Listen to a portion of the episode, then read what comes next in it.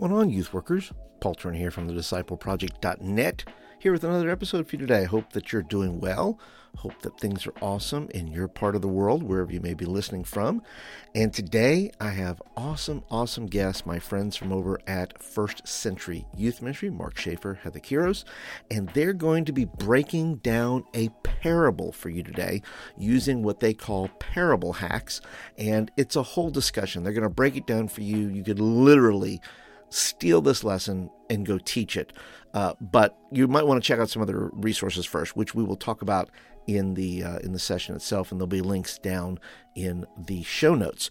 Uh, before we get to the interview with Mark and Heather, I want to talk to you about. It's never too early to get started for Easter. So if you're listening right now, you say, Paul, what am I going to do for Easter? Well, I think I have you covered. Okay, I have an Easter Lent bundle that has uh, nine resources in it that I think you're going to be interested in. It has prayer stations, it has IG uh, graphics and devotions, it has uh, a devotion book called Coming Clean 40 Days of Lent.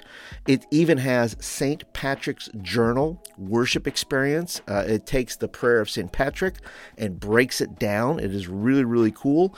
Uh, it has a five week series, uh, Start Again. And I mean, isn't that what Easter is about? Starting again. You could preach this as part of Easter. It also has a SOAP journal with the start again in SOAP stands for Scripture, Observation, Application, and Prayer. And you can print those off and have students go through it at their own pace where they're actually studying the Bible for themselves using the SOAP method. It is just packed with a bunch of resources. If you if you celebrate Easter, which I'm pretty sure most of you do, or Lent, this bundle has you covered, and I hope that you will check it out. And there's a link down in the description, like I said. So that is it for the fluff. But I want to jump into this conversation with Heather and with uh, Mark, and I hope you enjoy it. It's really, really good. These are great people. Uh, check out their links below, but let's go ahead and jump into the interview. All right, and welcome, Mark and Heather, to the show. Thank you. Thanks. It's great to be here. Man, well, I'm excited to have you guys. Heather's been here before. She's uh she's old hat. Mark's the new guy. And I'm super excited to have you guys here. But before we jump into hacking parables, uh, let's talk about your origin stories. Tell me a little bit about each of you and your journey uh, towards youth ministry and, and how, you, how that became your kind of um, the thing you're, you, you've gravitated towards. Go ahead, Heather. Sure. Yeah. Well, you know, it's funny. I don't have your typical youth ministry story, probably. I never like grew up wanting to be a youth minister or to be in youth ministry. I simply, I think honestly, as I reflect back on my youth ministry story, I think a solid youth ministry with adults investing in me and loving me and caring for me in my brokenness is what I needed the most. And I loved my church growing up, but we just didn't have anybody really leading our youth ministry other than kind of random volunteers at different times. And, you know, wasn't too involved in it um, I don't ever remember there being much uh, leadership um, consistently with it. And so I think youth ministry in a time of darkness in my life as a teenager is what I needed the most. And so I just, I think I just started gravitating towards teenagers, maybe in a weird way, because I um, started seeing in them what I saw in myself as a young person who struggled with depression and who struggled with um, you know, suicidal thoughts and things like that. And I just wanted to uh, let them know that they were loved. And so I think I, in doing that, I just found myself there and I haven't quit since. Right. Uh, so oh, that, that's pretty, that's, Hey, that's, a, that's an excellent origin story. Yeah. That's, uh, you know, there's a lot of, uh, a lot of stories like that up there. I think that of people who got involved, yeah you know not directly because of you know uh, there was you know one silver bullet that kind of did it it was like a, a multitude of experiences. Yeah. Uh, and a lot of our listeners and viewers probably have uh, similar experiences as well. Mark, uh, which I almost said, what's your excuse? Mark, what's your excuse? Why are you in youth ministry? that's a fair way to say it. um, I was actually, I was uh, actually bitten by a radioactive spider who happened yes. to be a youth pastor. Oh, and the rest is history. Was um, it a was it a was it a spider dressed like a very cool youth pastor? Yeah, he had a great haircut and awesome sneakers. There um, you go. And he no, played the guitar. yeah, that's right. um, honestly, I had great adults that helped me when I was a teenager. And over time, I wanted to be like that. Like their mentorship mattered a lot to me.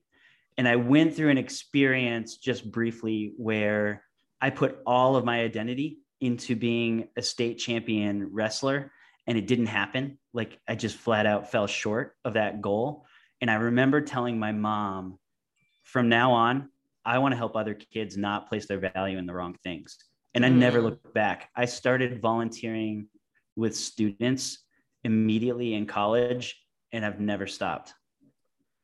Wow, that's a straight line. Yeah. That's like that's like that's something that was like super deep. It was like, oh, that's that's got to happen. We can't have students running around putting their value in other things. I think it's the adults in my life that t- all along they were telling me like you, if you placed all of your value mm. in an accomplishment, you can't control the result, or maybe you'll get exactly what you want and, and it won't be enough and it'll let you down. And it was like I had that gear to kick in the whole time, and it took the reality of failure mm. to make me go forward to it, you know? Yeah. Yeah, that sounds a lot like social media today. Social media is the state wrestling. Oh yeah. Of uh, of our age. Definitely. Yeah, I'm really good at failing on social media because you know I failed when I was young. no, but really, I, like I think um, w- something I love about both my story and Heather's story is the adults in our lives mattered, and yeah. it didn't have to be formal or over programmed yeah. um, or really over the top as a youth ministry. We simply had adults telling us what was true. Yeah. And it helped over time. Yeah. I remember I had a softball pitching coach. That was where the adult that cared about me, right? And that just yeah. a small investment say, Hey, Heather, how are you really doing? It really made a huge difference in my life. Yeah. Well, yeah. both of those, let me tell you something. If you're watching, if you're listening, that's a youth ministry hack right there.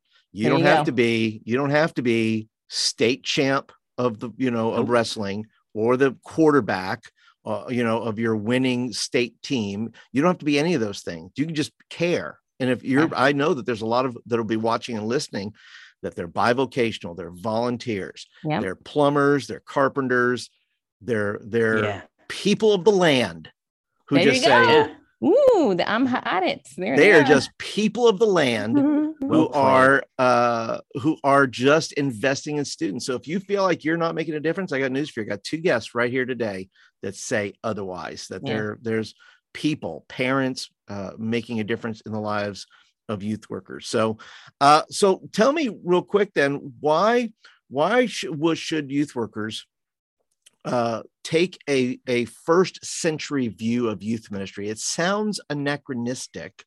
It depends if of, you want to know what a disciple is. Well, that's true, right?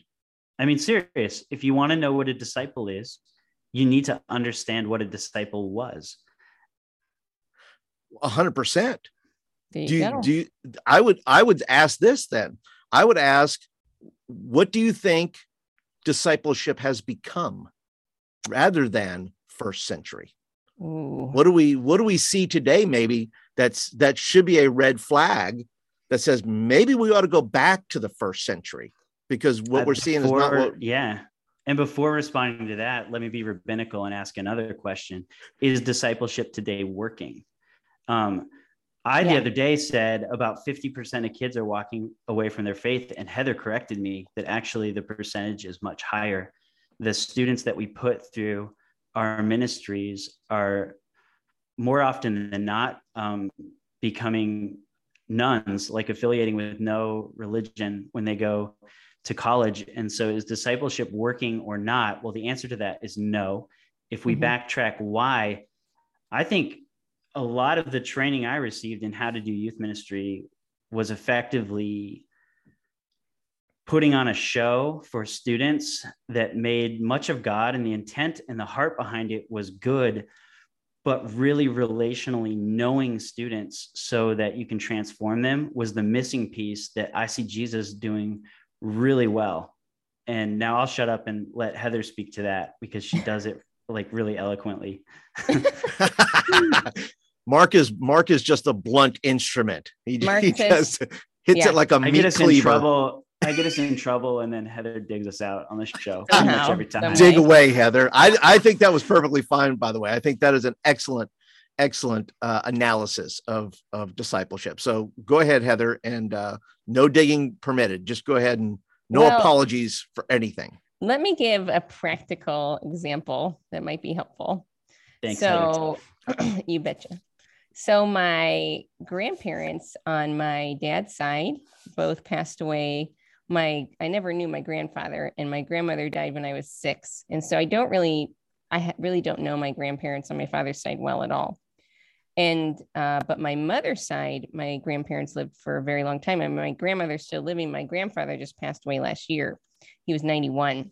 Wow. And so watching my grandmother and my grandfather on my mother's side, I saw different elements and parts of my mother that helped me best understand who my mother was and how my mother came to be who she was, which helped me understand why I act the way that I do certain times, why I have certain ways about me, because I saw it in my grandparents too.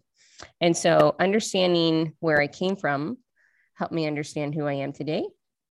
And so there are parts of my dad though that I don't understand fully because I don't understand. I've not known his parents. I've not known my grandparents. And so how can we understand Jesus in his fullness if we don't understand where he came from? If we don't understand the, way of life that produced him, and if we don't understand the culture and the context and the time around the first century in which Jesus lived and that shaped him. And so if we don't understand that, how can we truly understand who Jesus is and how he made disciples?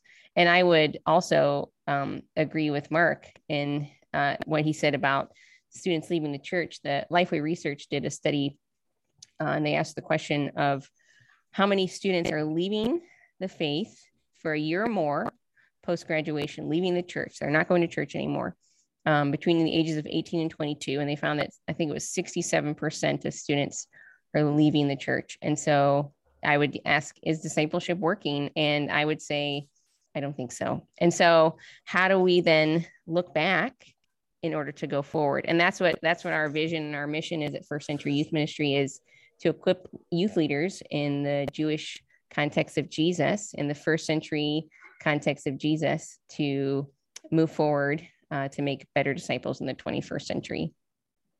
Yeah. That is that is fantastic. That is a fantastic explanation, and I think it puts us right where we want to be right now because we are going to go back and take a look at what Jesus was teaching. Right there, there's so much teaching that is done that is um, very surface level. It's very Mm. uh, uh, uh, you know just uh, above the you know above the borderline here. Uh, when so much more is beneath it, like the uh, proverbial. Um, uh, what am I thinking about? The uh, uh, these things. Oh, the melting. iceberg? The The iceberg, yeah, the proverbial iceberg, Yeah. where Yeah. most youth workers are just grabbing the the you know just seeing the tip of the thing and teaching the surface of it without going really deep Yeah. into what is really going on. And today, you guys have uh, graciously, uh, uh, you know, submitted yourself to hack, hack, and I say that in the best way, hack a parable that we're going to do. And this is from your series, by the way. You guys do have a series on the parables, and uh, you offer some hacks. So we're going to look at a parable today. So those that are watching, those that are listening, feel free to take notes. Uh, but you're going to want to know and understand the process of working through something like a parable. So I'll turn it back to you guys. You guys tell me which parable you're going to work on and how you guys are going to work this in tandem. Sweet. Yeah, so we're gonna dive into kind of a shorter one, and uh, just for brevity's sake, but also because it's really profound how much Jesus did does with like a paragraph of storytelling, and we always tell the youth pastors we work with and the students we work with that whenever Jesus tells a story that's a parable, which literally means to set beside. Mhm. So to lay down something beside something else. So he'll tell a story about everyday people and happenings that they totally would have understood. But then there'll be this absurd element that just makes no cultural sense that he uses to bend the way they think about God and what it means to belong to God in really profound ways.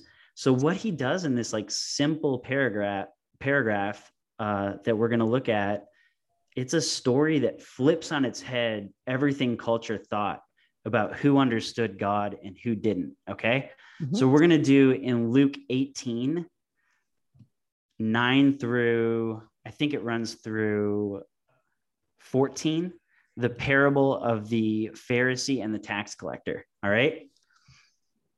Cool. Sounds good, man. Do you have it up, Heather, or I am finding it right now. Yes. And by the way, for our for those listening, we're just simply regurgitating a um, a lesson uh, within our parables curriculum that Paul mentioned. So, um, you know, and just to kind of briefly jump in here a little bit before Mark kind of dives in with the teaching too.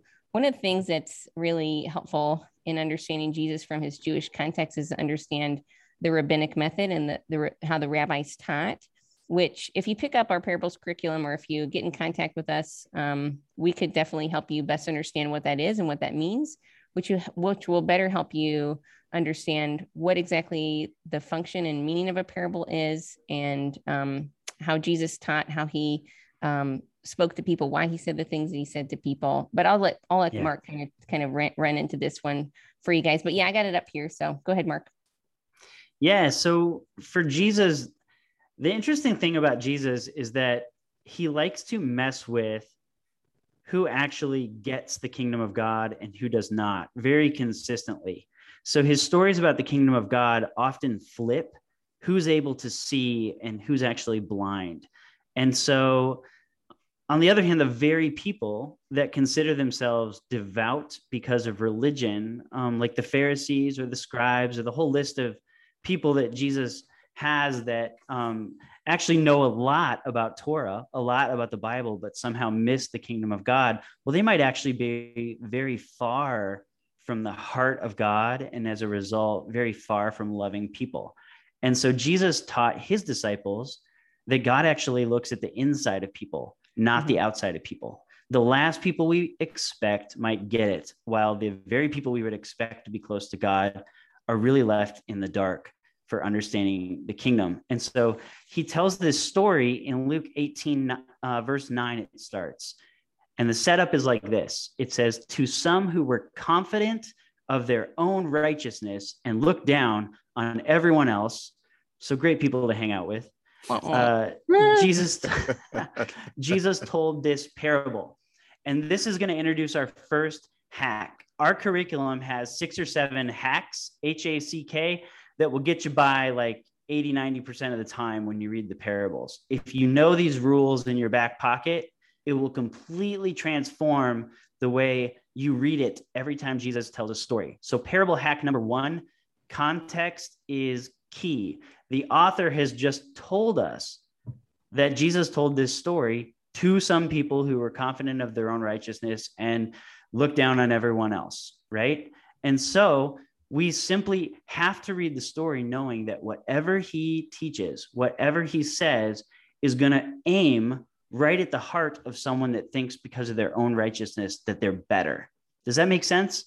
Yeah, because oh, yeah. the rabbis, excuse me, the Pharisees, the religious teachers of Jesus's day, as Mark has pointed out many times, Mark has done a good job teaching me this that um, they didn't think that the people of the land could participate in the kingdom of God.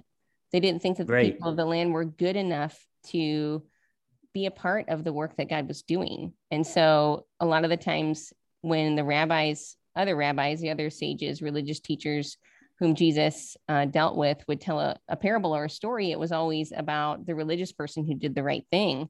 And Jesus oftentimes, many times in the gospels, flips a story, yeah. actually make the people of the land, or in the Hebrew, it's the Am Haaretz, the star of the show. Mm-hmm. And so this is that's why he's always bringing in these right hooks, right? That we talk about in our curriculum, the absurd element where the people are like, "Excuse me, what?" you know. So yeah, and and we're going to see that show up in this story with the Pharisee and the tax collector too. Yeah, I think so often the like 99% poor that were triple taxed by Rome, the temple system, and the Herods would have heard that you know the commoner the laborer was the hero of the story and they would have just leaned in and laughed and at the same time felt like finally someone's fighting for us or mm-hmm. finally mm-hmm. someone feels like we're approved by God and we can participate. It's so beautiful. It really is. So Jesus says, two dudes went up to the temple to pray, one a Pharisee, the other a tax collector. Boo. The, yeah, boo. the Pharisee stood by himself and prayed, uh, God, I thank you that I'm not like other people, robbers, evildoers, adulterers, or, or even, even like this tax collector. Yes, I, on the other hand, fast twice a week and give a tenth of all I get. Mm-hmm. Okay, so let's pause and do another parable hack. It's called symmetry. So, parable hack number two symmetry, as in you've got a line down the center and two equal sides, you know, as in the definition of beauty, symmetry. Um, although my face is lacking it, but we'll press on. Uh, a lot of times, a lot of times, Jesus will set up his stories in a symmetrical fashion where, like, on top of the story, like if you were to map it out, is a God character. It may be a vineyard owner, it may be a king, it it may be just in this case God, right? Like both people are going before God to give their offering. And then underneath the God character, you'll have a left and right side. And so here we have a Pharisee and a tax collector. So if we map this, it's just like a simple triangle with an arrow going down in two directions. God on top, arrow going to the tax collector, arrow going to the Pharisee. And if I asked you as a first century Jewish person to circle the righteous person, you would have no problem walking up to the whiteboard and saying, Pharisee, that's the right person. Mm-hmm. Um, Heather, Heather has done a great job of pointing out, like when we teach cohorts, that the people looked up to the Pharisees' righteousness is almost unattainable.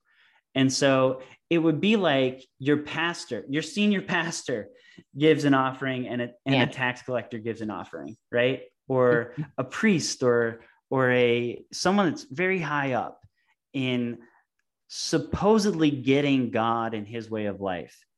And he and goes up and he gives us yeah, go ahead, Heather. Oh, go ahead. I was just going to add, and the purpose of the symmetry in the parable for the teacher was to get his listeners to choose which one are you in the story. That's the point of the parable is not to tell you what yeah. to, but to give you an example as it's uh, called a sepicide, setting a real story um, behind another, uh, setting two stories beside each other to get you to choose uh, which one you are. Um, I'm sorry, setting yeah. two people in the story beside each other to choose which one you are. That's what I meant to say. Sorry. Yeah. No, it's perfect. And so this prayer from the Pharisee, by the way, like, thank God I'm not a turd like all these other people, especially the tax collector, right? It sounds really arrogant, but we have a handful of prayers just like this in Jewish literature. So let me read one from the Talmud from Berakhot 28b. Here goes. I give thanks to you, O Lord my God, that you've set my portion with those who sit in the Beit Midrash or the study house where you study Torah. You have not set my portion with those who sit in the street corners, for I rise early and they rise early, but I rise for the words of Torah. They rise for words of frivolous talk. Mm-hmm. I labor and they labor, but I labor and receive a reward, like from God. They labor and they do not receive a reward. I run and they run, but I run to the life of the age to come, and they run to the pit of destruction. So, quite harsh, but it situates this Pharisee's prayer is actually quite common. It's a posture of the heart. And many people do this when they come close to the things of God, they start to assume themselves righteous and other un, others unrighteous. And Jesus is going to poke on this, right? Mm-hmm. So in yeah. Jesus' day, while everyone assumed the Pharisees were the most righteous and the most justice, like justified with God, Jesus is going to like punk on that whole system. Okay. Which brings in another parable hack, which is the absurd element. That's right. Tell them about that, Heather. well, the absurd element is the thing that you wouldn't expect. It's the comes out of nowhere. It's the right hook that Jesus brings in that makes his listeners drop their jaws and go, whoa, whoa, whoa, whoa, whoa. Yeah. And one of the things that, and this is what we teach our youth leaders in our cohorts too, as they're teaching this curriculum to their students, is try to contextualize this in a way that you bring your students into the story. So they might not understand what a Pharisee and a tax collector is, but they know what the most beloved religious person is in their minds, right? Which is usually a pastor or a priest or something like that. And they know it's what never one the of the youth pastor either. It's always youth the pastor is senior never the most loved. which is such bull. But anyways, yeah, I know. Um, I have. I remember one time a kid asked me, they're like, "So what do you do for a job?" I'm like, "This." I've heard I've heard that before so too. great. I have Yeah. to. Yeah. And so, anyways, um, but and they know what the most hated is. Like I did this one time with my kids in Sunday school. I said, "What's the most hated?" And they said, "Well, uh, probably a human sex trafficker." They said a pimp, but right. So, that, so I said, "Okay, so a pastor." And a pimp or a human sex trafficker go to the front of the church, right? And so then we we brought it into Yeah. their world, and and it came to life, and the light bulbs came off, and it was so cool. And everybody dropped their jaw when they were like, "Wait, wait, wait, wait, wait, what? the right the righteous person in the story isn't the pastor it's the human sex trafficker and then they're like and i'm like Yep. yeah According to God. the parable yeah According That's to the absurd heart. element. yeah mm-hmm. And almost every one of Jesus' stories has an absurd element. If you've read it and you have not figured out what is shocking, you haven't understood the parable yet. yeah So let's read the text and then let's unpack it. It says, Yeah. But the tax collector stood at a distance. He would not even look up toward heaven, but beat his chest and said, God, have mercy on me, a sinner. I tell you that this man, rather than the other, went home justified. And then this last statement um, is called a nimshal. A parable is called a mashal, that is a comparison in Hebrew, or and uh, a nimshal means what has been compared. Yeah So here's what has been compared. Jesus says, For all those who exalt themselves will be humbled, and those who humble themselves will be exalted. It's very much that thing Jesus would teach again and again, where he flips the characters and then says, Actually, the last are going to be first. The first shall be last. The people you don't expect are going to get it. The people you think are religious all the time, they might be total posers. yeah And so the absurd element is that actually the tax collector is who God sees as righteous.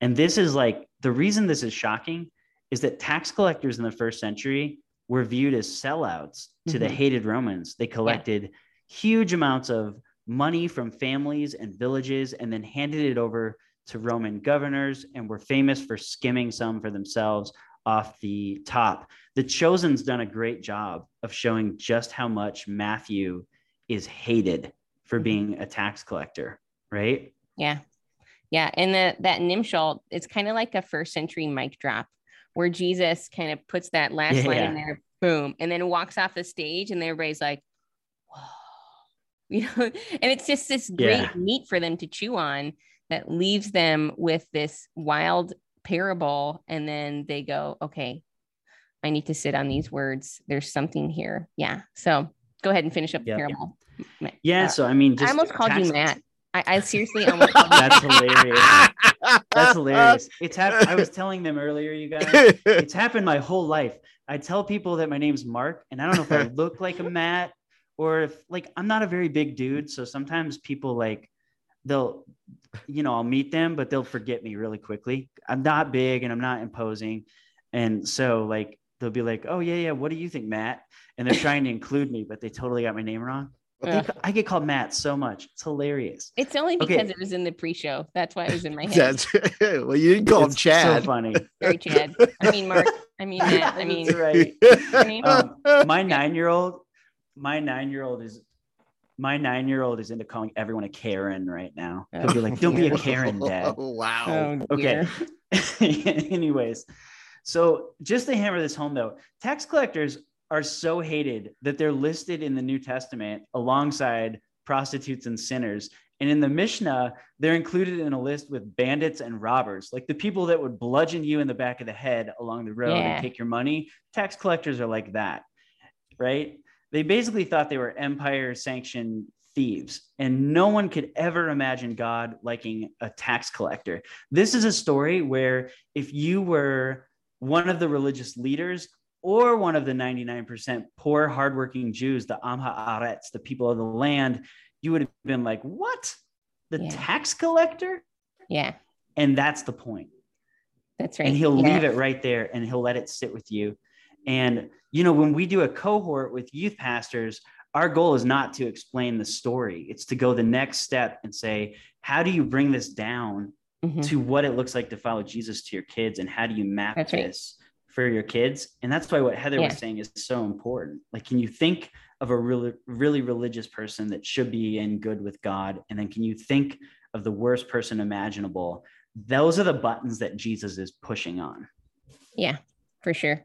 Yeah. And just real briefly, too, for those people who might have heard a couple words that they didn't quite get. So we talked about the Talmud and the Mishnah. So here's why these are important. Sometimes, you know, we might look at those words and say, well, that's really Jewish. I don't get why this matters when we're talking about Jesus. But so it was an ongoing discussion about how to live out the Torah, how to live out the Hebrew Bible. It's a commentary on how to follow God. And it's very popular within the Jewish world. It was very much alive and active during the time of Jesus. It wasn't actually written down um, until after Jesus died. Um, but it records the debates that jesus is walking around having with these guys yeah, yeah. And so when we talk about the Talmud and the Mishnah, it's important to understand those and how they played a role in the time of the first century. Bec- and to, to hear stories from within them because it helps us best understand what, what were the conversations happening during the time of Jesus among the sages. What were they talking about? What were they teaching? You know, like for Mhm. example, we might say, well, why does that matter? I just need to see, read what's in the Bible. But you know, it's there, it's there for me, blah, right? And but so for example, um, the other night at a basketball game, one of my partners' kid did something. I don't know what he did. Boop, were you ref were you refing I was, yeah. And they don't you know, that heather's a ref you guys she's really uptight about basketball rules and once in a while she'll tell us about a basketball rule and she'll get so impassioned that her face will turn red and she'll pound on the table It's anyways true. Yeah, yeah. Just over like just the foul line and stuff like that yeah. is there Just- a foul line in basketball you know what i mean. There's no foul line. No. Um, there's an out of bounds line. Yeah. So yeah. okay Okay, so but so my partner, boop, right, busted a technical foul, which is a foul that is made against a player or a coach or somebody like that who goes out of bounds, right? They say something out of bounds, they say something out of line, they do something out of line that is um, disruptive to the game or that is really disrespectful or unsportsmanlike. And so I could say, okay, he got a technical foul, whatever. Or I could say, well, why did he get a technical foul? And it best understand, helps me understand why did this basketball official offer this interpretation of the rule of technical foul to give one? Because well, now I go to my my my buddy and I say, well, why'd you give the technical foul? Well, this is what he did. Oh, okay. Well, understanding what's behind the reasoning for why he did it helps me best understand That's right.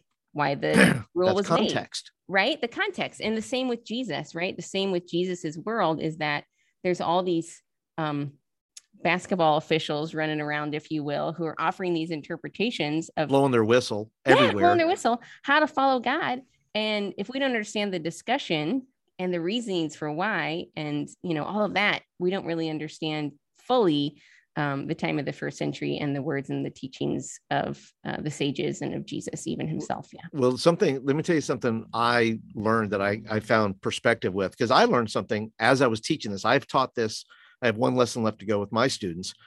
Yeah. If you understand the parables you will understand why they hated jesus so much Hmm. yeah that, that i understood i'm Yep. going wow they really hated jesus because Yeah. it was because w- w- what he was teaching was so abhorrent to them Mhm. that that it under it helps me it helped me understand the depth of hatred yeah that they had for him because of the way he was deconstructing everything sure Yeah. in their world and it And made them the- really nervous. Totally. Yeah, Jesus- and at, at the same time you'll uncover the great gift that jesus gave to us still but to people of his time too. It's the most normal thing imaginable for a follower of Jesus today to believe that we relate to God internally and that we pray to God internally and that there's an internal virtue of our heart that's oriented towards God and causes us to love other people. In Jesus' day, it was a complete sacrificial system. Mm-hmm. And he walks in and basically says it's actually internal piety that counts.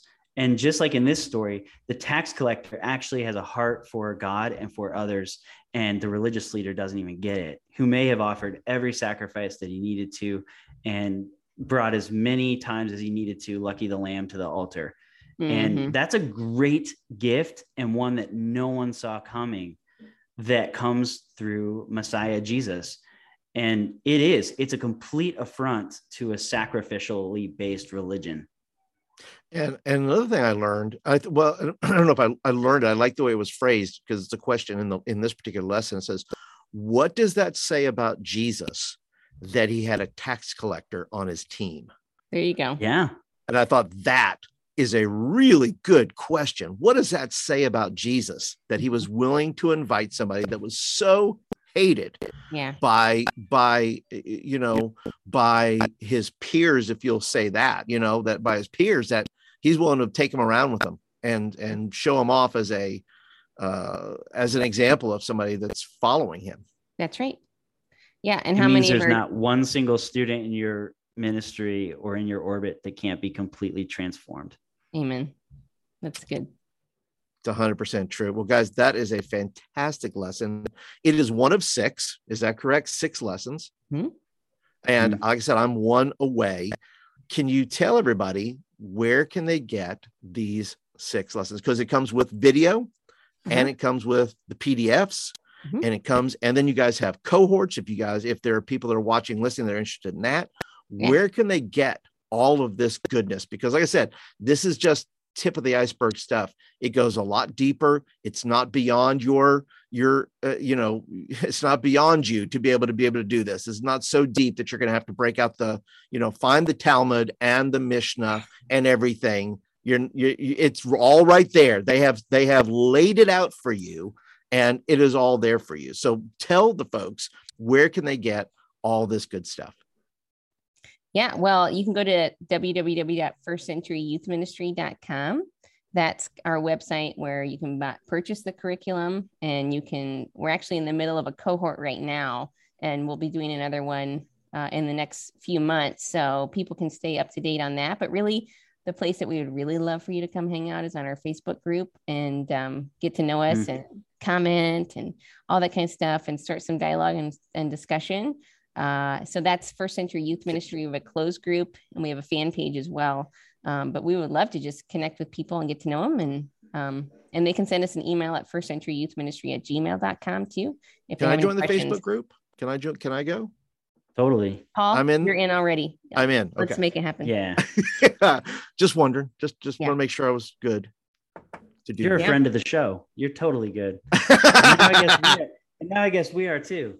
You are. You're a friend of this show. We're all friends together. Yeah. Now, where can they reach out to you individually? Uh, as far as if they wanted to just, like I said, you have the email there, but maybe uh, they want to hit you on social somewhere. Do you do you have any of those? Hmm. Well, Mark and I, we have our own like. Mark and I are old, so the only thing that we're really on is Facebook, and mine is like I usually only accept people who are like I know in in real life. So I would just encourage people to go to our Facebook group, and that'd be the best way to dialogue and contact right. and talk with Mark and I. Yeah. If you tag exactly. us in anything in the group, we'll get right on it. And you yes. can always email us directly. I mean, the, mm-hmm. the email, the first century email comes to us directly. Yeah. And it is not hard to hit us up and join a cohort where where we get to for six weeks walk through these parables with you mm-hmm. and specifically figure out what does practical discipleship look like in light of what we see Jesus doing and teaching here. And it's like bonkers cheap. I think we charge like a hundred dollars or pay what you can for six weeks of baller training. Yeah. And it's stuff that I didn't learn until doctoral studies. I mean, it's really an uppercut made approachable to like your seventh graders. Yeah. It's good.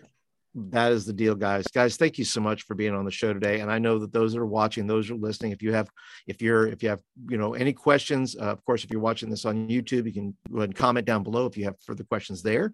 Uh, also if you're listening i'll put the links down in the show notes. You can check that out and uh, join the facebook group. That is the straight line right directly into the veins of mark and heather and heather won't blow her whistle at you if you do anything wrong she she's well she might she might. Just be careful. Be careful as you go. So I won't. I don't even have a whistle. It's okay. I love it, guys. Thank you so much Thanks, for being Paul. on the show, guys. We'll talk to you later. Wasn't that an awesome, awesome episode? I mean, these guys just put their hearts into it. Heather and Mark do such a fantastic job, and I hope that you will check out their resources. Once again, there are links down in the show notes. Check out their six weeks. I have taught it myself, and it is a great, great series to help your students understand what the what Jesus is saying by uh, sharing these par- parables the way he does. So check it out, and don't forget there are the links down below to the Easter Lent bundle. I hope that you'll check that out. And don't forget, youth workers, if nobody has told you lately that you're doing a great job, let me tell you, you're doing a great job. And by the way, God, I, I, believe I'm echoing what God is saying. You're doing a great job. You're putting in the work, you're putting in the time, you're putting in the love and the effort and all that to help make disciples, to help these students become lifelong followers of Jesus. You're doing the very best you can you're just going to get better. You're going to keep learning. You're going to keep growing. Don't beat yourself up. Just keep at it. Keep praying. The Lord's going to help you. And I hope that today's podcast is a part of that journey for you and it's going to help you become better in all you do. So you're doing a great job. Keep it up. And I'll catch you guys in the next episode.